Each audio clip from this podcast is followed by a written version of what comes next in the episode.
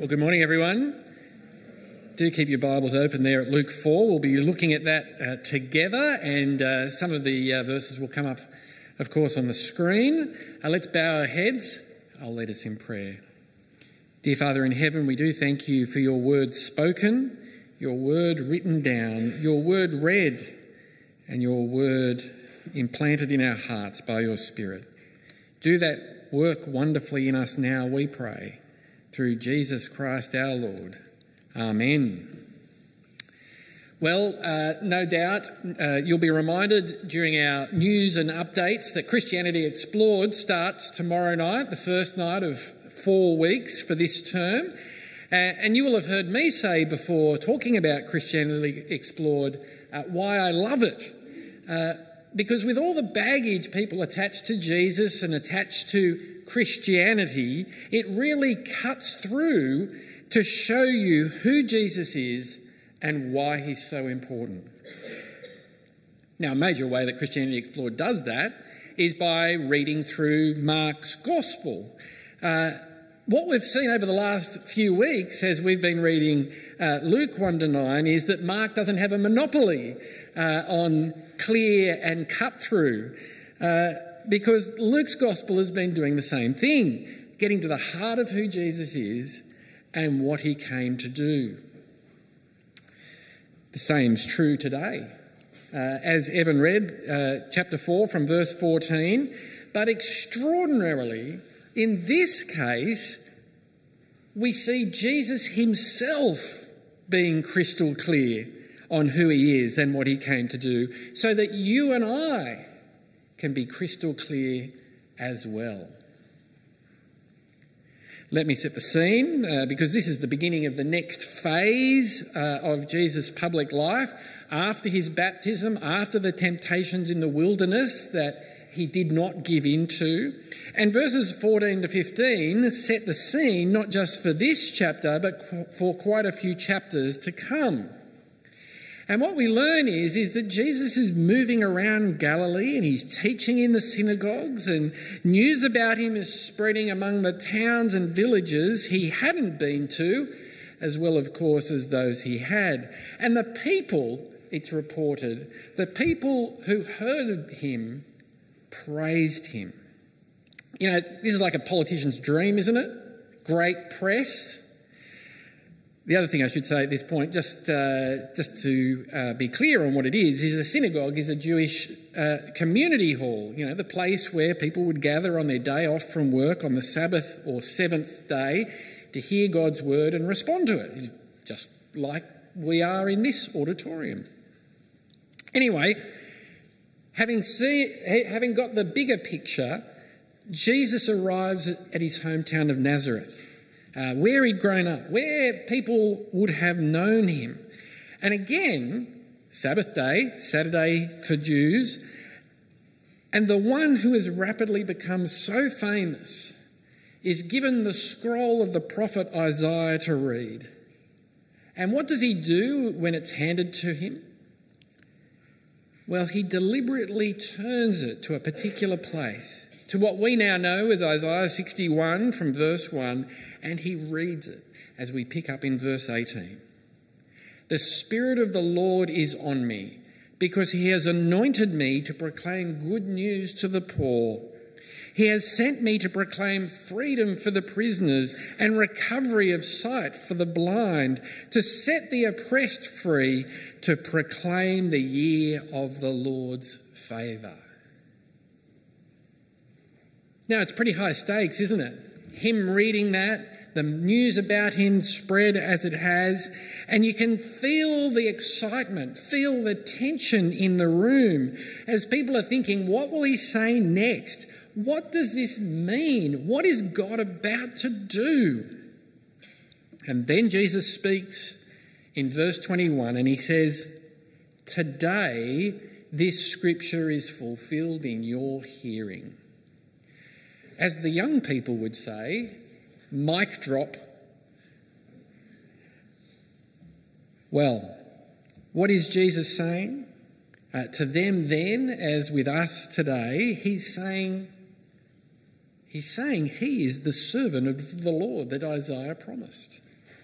Uh, the one who, after two thirds of Isaiah's book, majors on God's judgment on Israel for turning away from him, this servant is pictured in the last third as an instrument of hope. Uh, as we heard in our Isaiah 42 reading, uh, it's, it's chapters 40 to uh, the mid 60s that this takes place. And what we hear is that this servant is one who would suffer, but also one who would be on the front foot of bringing God's great plans to their climax. And look how this servant is described. Like Jesus at his baptism, spirit anointed. Uh, and here's his job description He will proclaim good news to the poor, he will announce freedom for the prisoners. He will bring a message of recovery of sight for the blind and freedom for the oppressed. Now, the people in the synagogue that day, they would have or should have been familiar with both this passage and those pictures because they'd heard them before. They were pictures of Israel, the Israel who had experienced the great liberation from Egypt at the Exodus, and yet, and yet in their sin had turned away from God. They were poor because they'd abandoned the riches of serving God. They were prisoners to sin, to their own sin and the devil's lies, and they were blind.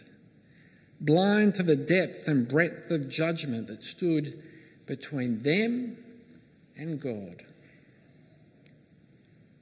And Jesus arrives and says, I'm here with an announcement for you.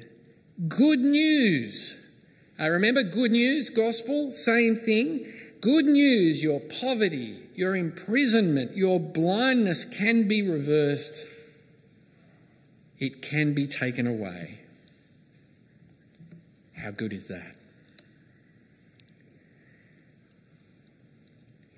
And yet, there is another way that people today uh, read this passage. Uh, and other times that the poor come up, I mentioned in Luke, when they don't see it, the people who read this in another way, don't see it in terms of people's spiritual condition that's being talked about here, but primarily their material condition. Uh, it has a name, it is called, for what it's worth, Liberation Theology. And what it says is Jesus and his gospel came for the materially poor. Uh, that he came to liberate them from their poverty. That he, what he's on about is economic, economic there's a word that I'll have to practice at home economic uh, empowerment. The question you've got to ask yourself, though, is does that do justice to Luke's gospel? And does it do justice to the Old Testament that came before, where this very language originates? I don't think it does. Though, of course, Jesus' gospel is wonderfully available to the poor as also to everyone. Uh, do uh, give it some thought yourself as we keep reading in Luke. Now, in light of what Jesus says, what is the reaction of the people? Remember, Nazareth, it's Jesus' hometown. Well, in the first place, they spoke well of him. They were amazed at his gracious words, gracious words about a gracious gospel. But then there's those words Isn't this Joseph's son? Uh, it's a question, but it reveals the sort of questions they have in mind. Uh, it, what unfolds reminds me of that proverb uh, familiarity breeds contempt. Uh, and you could imagine them thinking, uh, in fact, Jesus knows they are thinking, Who do you think you are? You know, you're no better than us. You're one of us, for goodness sake. Or they might be thinking, I knew you when you were knee high to a grasshopper. Uh, where did you get these delusions of grandeur from? And you might have wondered, why does Jesus say what he says next? That was certainly a question in my mind when I read this passage. He seems to be stirring up a hornet's nest by sort of responding in any way.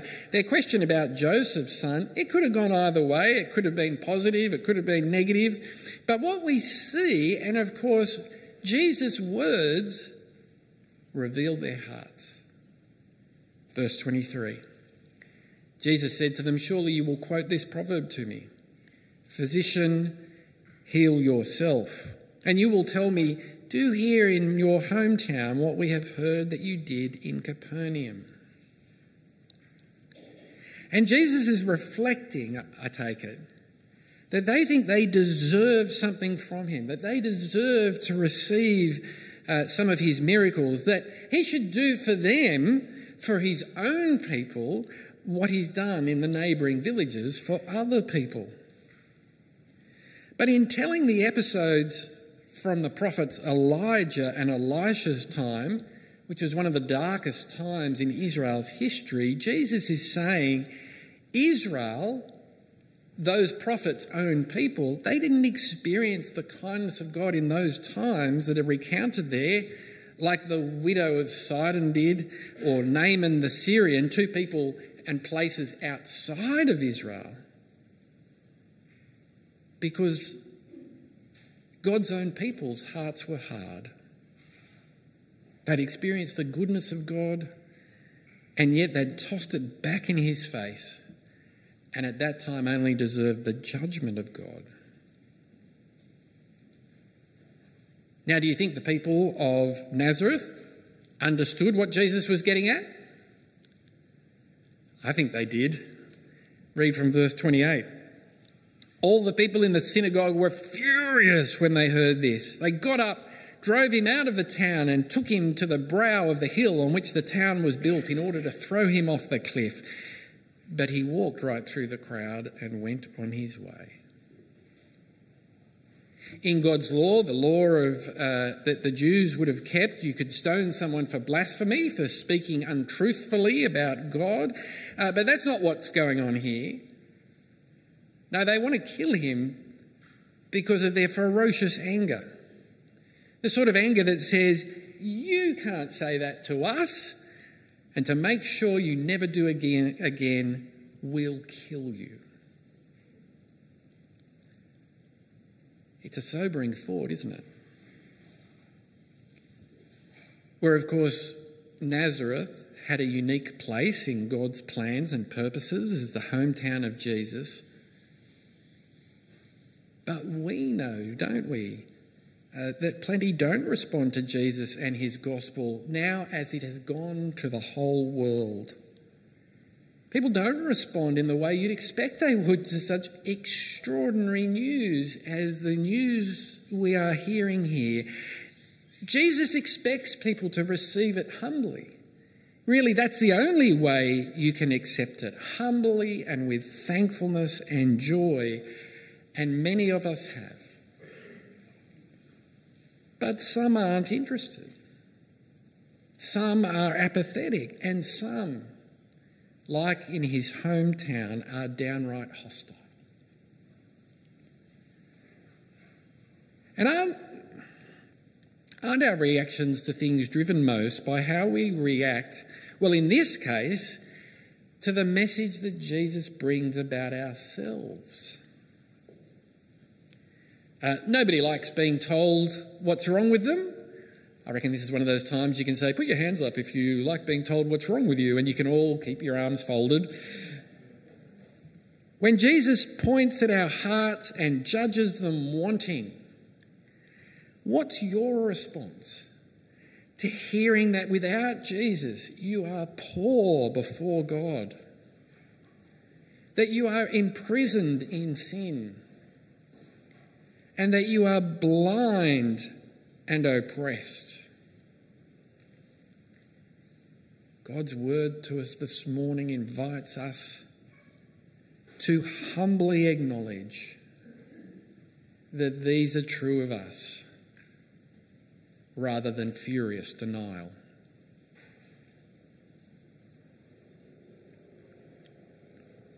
Now, both Nazareth and Capernaum are towns in the region of Galilee, the region around the Sea of Galilee, which is sort of the northern half of, uh, of Israel. And actually, having set the scene in verses 14 and 15, it appears Luke decided to retell the episode of what happened in Nazareth before Capernaum, even though from the conversation in Nazareth, it's likely he was in Capernaum first. That's not uncommon in the Gospels about Jesus for the writers to arrange the events in a particular way in order to make a point, uh, perhaps in a different order to the way they happen. But so far, really what we've heard is just an announcement. It's hopeful, it's a hopeful announcement, but it's still just a message. And so from verse 31, we come to Capernaum and we see with it the power of Jesus' proclamation. Sabbath day again, uh, he's in the synagogue, he's teaching the people. What's their reaction? Verse 32 They were amazed at his teaching because his words had authority. They were amazed, his words had authority. Oh, and in case in case the question arises for you, what was he teaching? I expect he was teaching uh, what lined up with what we read earlier from Isaiah 61 of God's good news, of the reversal of sin that Jesus came to bring. And it's like in Nazareth, isn't it? Uh, we're told several times here that the people were amazed. Uh, and there is uh, uh, there it was with the gracious words from Jesus' lips in the first place, but here too there's a new element the man possessed by an impure spirit. He's there with Jesus and the others in the synagogue, and he has an extraordinary reaction as well. As the impure spirit speaks uh, through the man's mouth, it tries to command Jesus all right, verse 34 Go away. What do you want with us, Jesus of Nazareth? Uh, have you come to destroy us? I know who you are, the Holy One of God. But did you see who commands whom? Verse 35 Be quiet, Jesus said sternly. It's the idea of being rebuked that stands there in the description. Come out of him. Then the demon threw the man down before them all and came out without injuring him. And it really shows who is in charge of whom, whose words have real power. And if his words have power in this situation and he's speaking words of good news to the poor, well, put the two together. Even as the Spirit comes out, the man who has been affected is not injured in Jesus' kindness. And you have to conclude Jesus' answer to that Spirit's question, Have you come to destroy us? is very much an answer yes. The way Jesus frees the man is a pretty clear sign of what he plans to do with these spirits, indeed, what he plans to do with sin and judgment for all who will trust him. And finally, just uh, before we move on from this episode, there's the name, the name with which he is addressed as the Holy One of God. We saw last week that Jesus was fully human, but uh, as we hear him called the Holy One of God, there's a significant overlap with the way with the way God himself is described in the Old Testament as the Holy One. And here is Jesus doing what only God himself can do in the same way God himself would do it, teaching with authority and rebuking impure spirits with that same authority.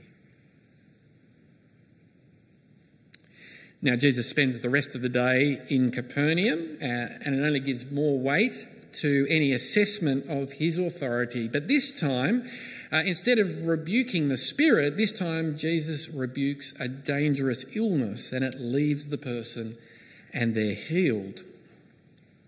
That person is the disciple Peter's mother in law. So you can imagine Jesus uh, there in the town, in the synagogue, with uh, everyone gathered, and, and starting to join the dots with what happened there. Simon or someone else who knows them asks Jesus to help Simon's mother in law. And remember here, uh, you know, we deal with fevers all the time, don't we? Uh, and they're usually not a big issue. We've had a lot more experience in the last two and a half years of dealing with fevers, haven't we? Uh, take some Panadol, take some Nurofen, take them regularly, and your temperature will go down. But the reason for doing that is a fever is very dangerous. Uh, as your body shuts down from having a fever, you can even die from it. So, Jesus here, like he rebuked the unclean spirit and showed his rule over it, here he does the same with sickness and shows his authority to reverse it. In such a way that these great reversals line up with the coming of the good news, the, the day of the Lord's favour that we've talked about already. Well, it's no surprise that news gets out. Trending at the moment in, in Galilee, you know, hashtag Jesus can heal. Uh, and the townsfolk bring their sick and their demon possessed to have Jesus make them well again by the authority of his word and the power of God himself. And so we're in no doubt as to who he is. It's reported, even here in the words of the demons, verse 34, you are the Holy One of God. Verse 41, you are the Son of God. Verse 41, Jesus rebuked them because he knew that he was the Messiah, God's King. And so this uh, second part of Luke chapter 4 builds on the foundation that we read last week. Where last week we saw Jesus is the Son of God, one of us, so that he can make the necessary sacrifice for our sin, but also unlike us, fully faithful to God, so that his sacrifice could benefit all of us. And what else uh, we must see here, as it's been built on today, is the promises of God from old, of old, of his chosen king, of a servant who would suffer, of God himself visiting his people, all intersecting on the Lord Jesus. But there is one last episode to cover, uh, and extraordinarily important. We didn't read it, uh, but you know, let me catch you up. Uh, even after the heady day of driving out uh, demons and healing on the Sabbath, it's there from verse 42. At daybreak the next day, Jesus went out to a solitary place. The people were looking for him, and when they came to where he was, they tried to keep him from leaving them. Uh, it's not hard to imagine why they wanted to keep him uh, in Capernaum, is it?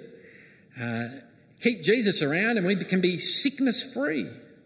Uh, no more demons. Uh, continually we'll be amazed at his teaching. And so you can imagine them. Well, in fact, in my head, I have sort of pictures you know, those fan, you know, the Beatles arriving in Sydney and the people going wild, or something more modern than 50 years ago. Uh, but you can see them saying, Don't leave us. You can even imagine them trying to block his path. But how does Jesus answer? Verse 43 I must proclaim the good news of the kingdom of God to the other towns also, because that is why I was sent. And he kept preaching in the synagogues of Judea.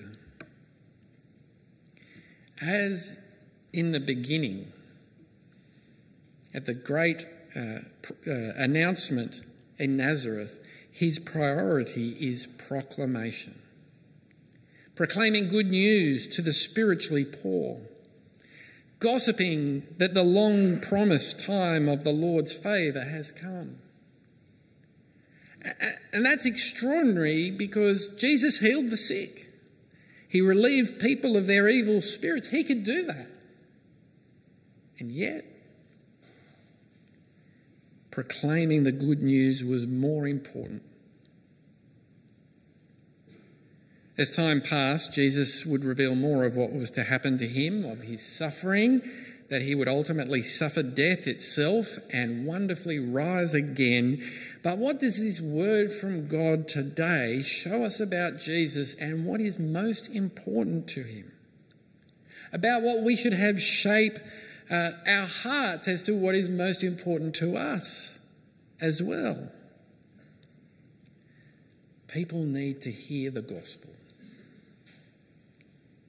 They need to hear the Lord Jesus proclaimed. We need it more than to be healed, need it more than economic liberation.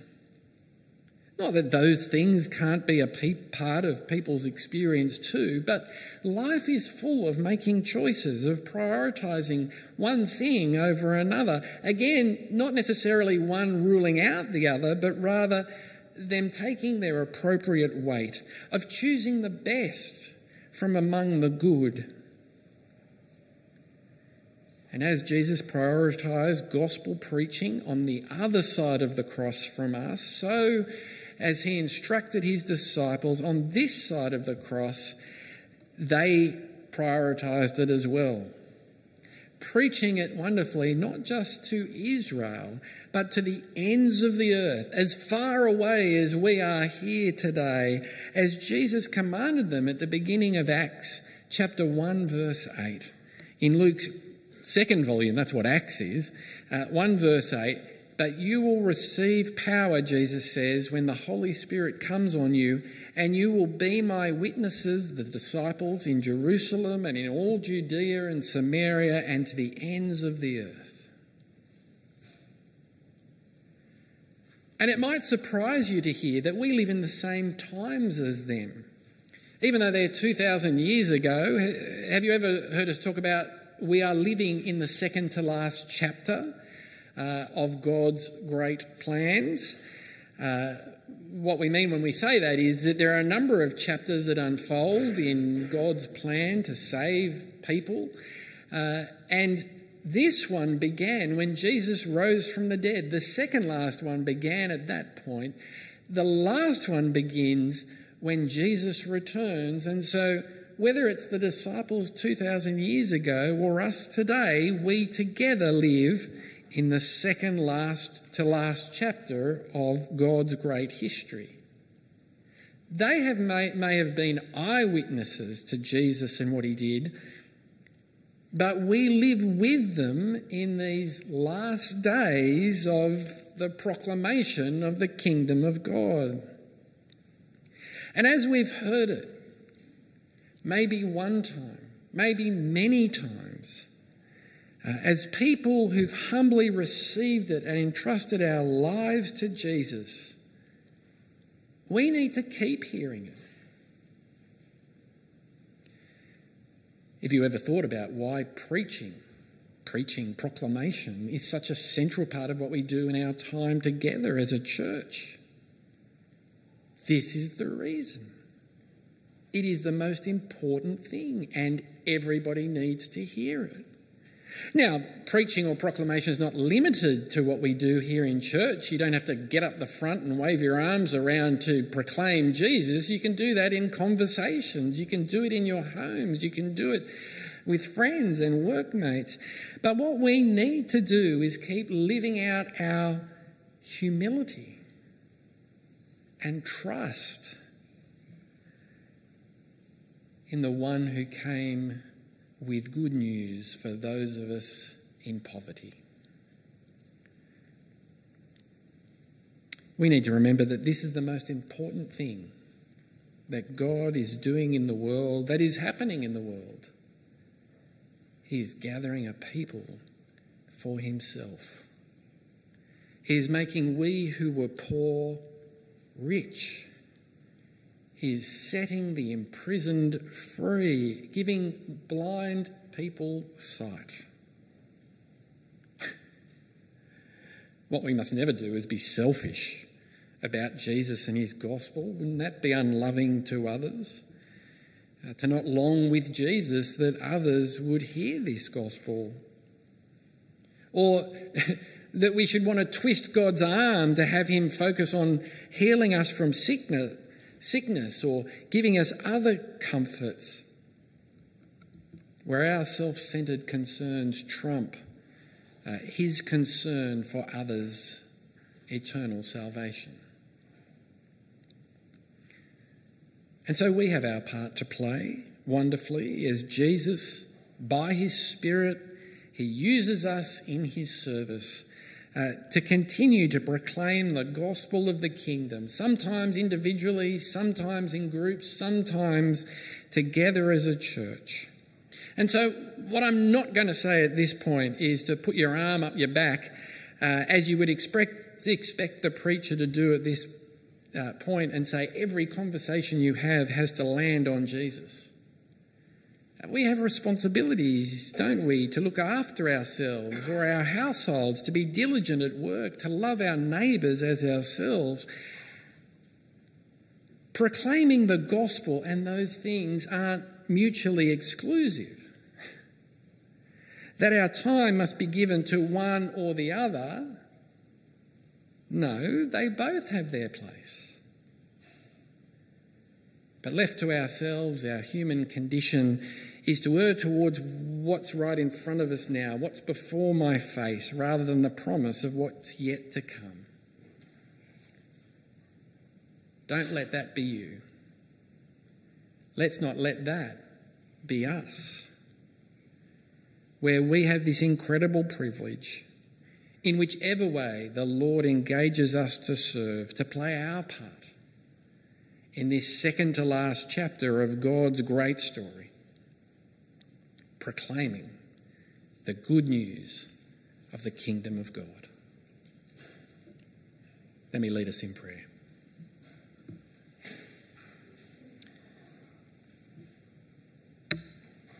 Dear Father in heaven, we thank you.